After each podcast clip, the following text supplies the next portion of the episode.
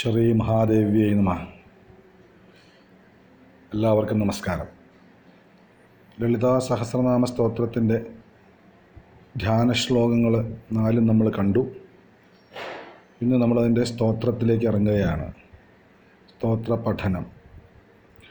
മുഴുവനും ചൊല്ലിയിട്ടൊന്നും പഠിപ്പിക്കാൻ സാധ്യമല്ല. അത്യാവശ്യം സ്ത്രോ സ്തോത്ര രൂപത്തിൽ തന്നെ കുറേ ഭാഗം ശരിയാക്കി. പിന്നെ അടുത്തത് അങ്ങനെ നമുക്ക് മുഴുവനാക്കാം. ധ്യാന ശ്ലോകം കഴി ചൊല്ലിക്കഴിഞ്ഞാൽ ഭക്തിയോടെ പ്രേമത്തോടെ നമ്മൾ ചൊല്ലാൻ തുടങ്ങുന്നു. ശ്രീമാതാ ശ്രീ മഹാരാജ്ഞി ശ്രീമത് സിംഹാസനേശ്വരി ചിദഗ്നികുണ്ടസംഭൂത സമുദ്യത ഉദ്യദ്ഭാനുസഹസ്രാഭ ചതുർബാഹുസമന്വിത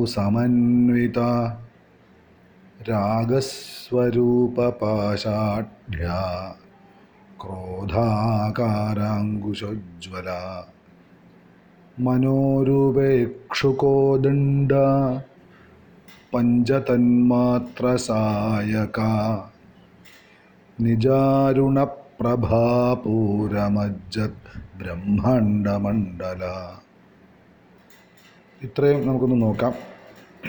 എവിടെയൊക്കെ തെറ്റുപറ്റാം എവിടെയൊക്കെ ഏത ഏതൊക്കെ അക്ഷരങ്ങൾ എങ്ങനെയൊക്കെയാണ് ഉച്ചരിക്കേണ്ടത് എന്നെല്ലാം നമുക്കൊന്ന് പഠിക്കാം. എല്ലാവർക്കും അറിയുന്നതാണ് പക്ഷെ പലരും ചൊല്ലി പഠിച്ചത് അബദ്ധമായിട്ടുള്ളവരുണ്ട്. അതൊക്കെ ഒന്ന് തിരുത്താൻ വേണ്ടിയിട്ടാണ്. അക്ഷരം അക്ഷരം പോലെ തന്നെ ഏതക്ഷരമാണോ എഴുതിയിട്ടുള്ളത് ആ അക്ഷരം അതിന്റെ രീതിയിൽ തന്നെ ചൊല്ലാൻ പഠിക്കുകയാണ് വേണ്ടത്. കാരണം മന്ത്രമാണ്. വെറുതെ ഒരു സംസാരമല്ല. അപ്പോൾ ആദ്യത്തെ വാക്ക് ശ്രീമാത അവിടെ ശ്രീ എന്നുള്ളത് ഞാൻ അന്നും പറഞ്ഞിരുന്നു. ശ്രീ അല്ല ശ്രീയാണ് മാതായാണ്. ശ്രീമാത ശ്രീ മഹാരാജ്ഞി. അവിടെ നിന്ന് അധികം തെറ്റ് വരാറില്ല. ശ്രീമത് സിംഹാസനേശ്വരി. ശ്വാണ് ഈശ്വരിയാണ് ഈശ്വരിയല്ല ഈശ്വരി. ശ്രീമത് സിംഹാസനേശ്വരി ഇപ്പോൾ ചൊല്ലുമ്പോൾ അവിടെ ചെറിയൊരു തെറ്റാണെങ്കിലും വരാൻ സാധ്യതയുള്ള ഒരു സ്ഥലം ശ്രീമത്ത്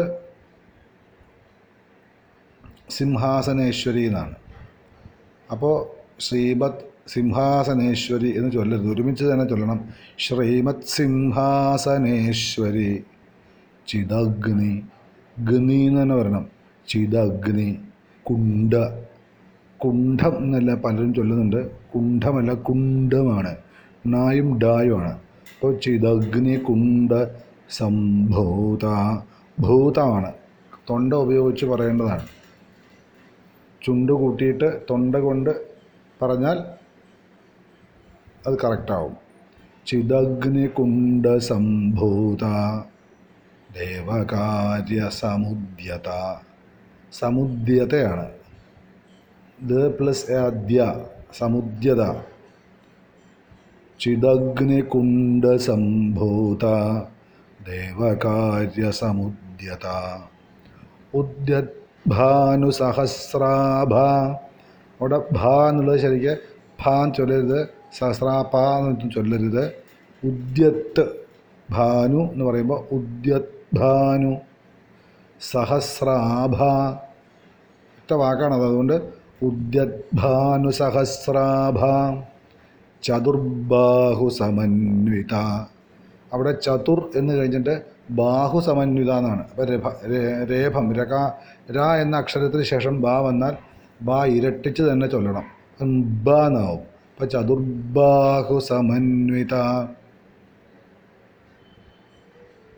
രാഗസ്വരൂപപാഷാഢ്യ ക്രോധാകാരാങ്കുശോജ്വല മനോരൂപേക്ഷുകോദണ്ഡ പഞ്ചതന്മാത്രസായക.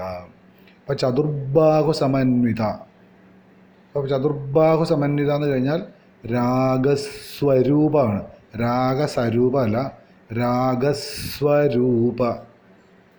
പാഷാഢ്യ ഠ്യ അല്ല ഈ ഠ്യ എന്നുള്ളത് അതേ ശബ്ദം തന്നെ തൊണ്ട ഉപയോഗിച്ച് ചൊല്ലിക്കഴിഞ്ഞാൽ ആ അക്ഷരം കിട്ടും. രാഗസ്വരൂപ പാഷാഢ്യ ക്രോധ ആകാര അങ്കുശ ഉജ്ജ്വല. അതാണ് വാക്കുകൾ അപ്പോൾ ക്രോധ ആകാര ക്രോധാകാര ആകാര അങ്കുശ ആകാര അങ്കുശ അങ്കുശ ഉജ്ജ്വല അങ്കുശോജ്വല അങ്ങനെയാണ് എന്റെ നിയമം. അപ്പോൾ ക്രോധാകാര അങ്കുശോജ്വല എന്നൊന്ന് ചൊല്ലി രാഗസ്വരൂപ പാഷാഢ്യ ക്രോധാകാര അങ്കുശോജ്വല മനോരൂപേക്ഷു കോദണ്ഡ അവിടെ കോദണ്ഡമാണ്. ആ കോദണ്ഡം എങ്ങനെയാണ്? വില്ല്. ഇക്ഷു കോദണ്ഡാണ് ഇക്ഷു വെച്ചാൽ കരിമ്പ്. കരിമ്പ് കൊണ്ടുള്ള വില്ലാണ്. അത് ആ കരിമ്പിന് വില്ലിന് ഒരു വിശേഷണമുള്ളത് എന്തിന് എന്താണ് ആ കരിമ്പ് വില്ല് കൊണ്ട് ഉദ്ദേശിക്കുന്നത്? മനസ്സിന്റെ രൂപ അതുകൊണ്ട് മനോരൂപ മനോരൂപമായ ഇക്ഷുകോദണ്ഡം മനോരൂപ ഇക്ഷുകോദണ്ഡം മനോ മനോരൂപ ഇക്ഷുകോദണ്ഡം. പേ എന്ന് നീട്ടണം മനോരൂപ ഇക്ഷുകോദണ്ഡ. എന്ന് ചൊല്ലി പഠിക്കാം. രാഗസ്വരൂപ പാഷാഢ്യ ക്രോധാകാര അങ്കുശോജ്വല മനോരൂപേക്ഷുകോദണ്ഡ പഞ്ചതന്മാത്ര സായക പഞ്ചതന്മാത്ര സായക ആണ് ഗായല പഞ്ചതന്മാത്ര സായക നിജാരുണപ്രഭാപൂരമജ്ജത് ബ്രഹ്മാണ്ഡമണ്ഡല. അപ്പോൾ നിജ അരുണ പ്രഭാപൂര മജ്ജത് ബ്രഹ്മാണ്ഡ മണ്ഡല ഇത്രയാണ് വാക്കുകൾ. ഇപ്പോൾ ബ്രഹ്മാണ്ട മണ്ഡല അവിടെ തെറ്റിപ്പോവാറുണ്ട്. ബ്രഹ്മാണ്ട എന്ന് ചൊല്ലിയാലും അബദ്ധമില്ല. കാരണം ഹകാരവും മകാരവും ചേർന്നതാണ്. ബ്രഹ്മം എന്ന് ചൊല്ലുന്നത് തെറ്റില്ല എന്ന് വേദം പറയുന്നു. അപ്പോൾ സാധാരണ മന്ത്രം ചൊല്ലുന്ന സമയത്ത് യജുർവേദ രീതിയിലാണ്. യജുർവേദത്തിലാണ് ബ്രഹ്മ എന്ന് പറയുക ഋഗ്വേദികളാണെങ്കിൽ ബ്രഹ്മ എന്ന് പറയും. അത് വെറും ഹായല്ല ഒരു വല്ല ഒരു ഉള്ളിന്റെ ഉള്ളിൽ നിന്ന് പുറപ്പെടുന്ന ഒരു ഹായാണ് ബ്രഹ്മ എന്ന് പറയാം. പക്ഷെ അങ്ങനെ പറയാൻ അതിൽ കൂടുതൽ ബുദ്ധിമുട്ടായതുകൊണ്ട് ബ്രഹ്മ മൂക്കും കൂടെ ഉപയോഗിച്ചിട്ട് ഹകാരം മകാരം ഉപയോഗിച്ചാൽ ആ അക്ഷരം കിട്ടും. അപ്പോൾ ബ്രഹ്മാണ്ഡമണ്ഡല എങ്ങനെയാണ്? പ്രഭാഭൂ പ്രഭാപൂര മജ്ജത്താണ് പ്രഭാപൂരം കൊണ്ട് മജ്ജത്താണ്. അതായത് മജ്ജത്ത് എന്ന് വെച്ചാൽ നനഞ്ഞതെന്നാക്കാം അല്ലെങ്കിൽ മുഴുവനും അതിലേക്ക് മുക്കിയത് എന്ന് പറയാം. മുക്കുക എന്ന് പറയാം. ഇഴുകിച്ചേർന്നതിനേക്കാൾ അതിലേക്ക് ആവരണം ചെയ്ത് അതിലേക്ക് ലയിപ്പിക്കുക മുക്കിക്കളയുക എന്നർത്ഥം. മുങ്ങിയിരിക്കുന്ന എന്ന് പറയാം. അപ്പോൾ നിജ അരുണപ്രഭാപൂര തന്റെ ചുമന്ന പ്രഭയുടെ പൂരം കൊണ്ട് ആ ഒരു വിലാസം കൊണ്ട്. അപ്പം നിജ അരുണ നിജാരുണ നിജാരുണ പ്രഭ നിജാരുണ പ്രഭ പ്രഭാപൂരം. അപ്പം നിജാരുണ പ്രഭാപൂരമജ്ജത് ബ്രഹ്മാണ്ഡമണ്ഡല. ഒറ്റ വാക്കാണ് വിശേഷണങ്ങളെ കൊണ്ട് അത് തീർത്തൊരു മന്ത്രമാണത് അപ്പോൾ നിജാരുണ പ്രഭാപൂരമജ്ജത് ബ്രഹ്മാണ്ഡമണ്ഡല ഇങ്ങനെ ഓരോ അക്ഷരങ്ങളും സന്ധികളും ശരിക്ക് ശ്രദ്ധിച്ച് ആ വാക്കുകൾ നോക്കി തെറ്റുള്ളത് തിരുത്തി ശരിയാക്കാൻ ശ്രമിക്കുക.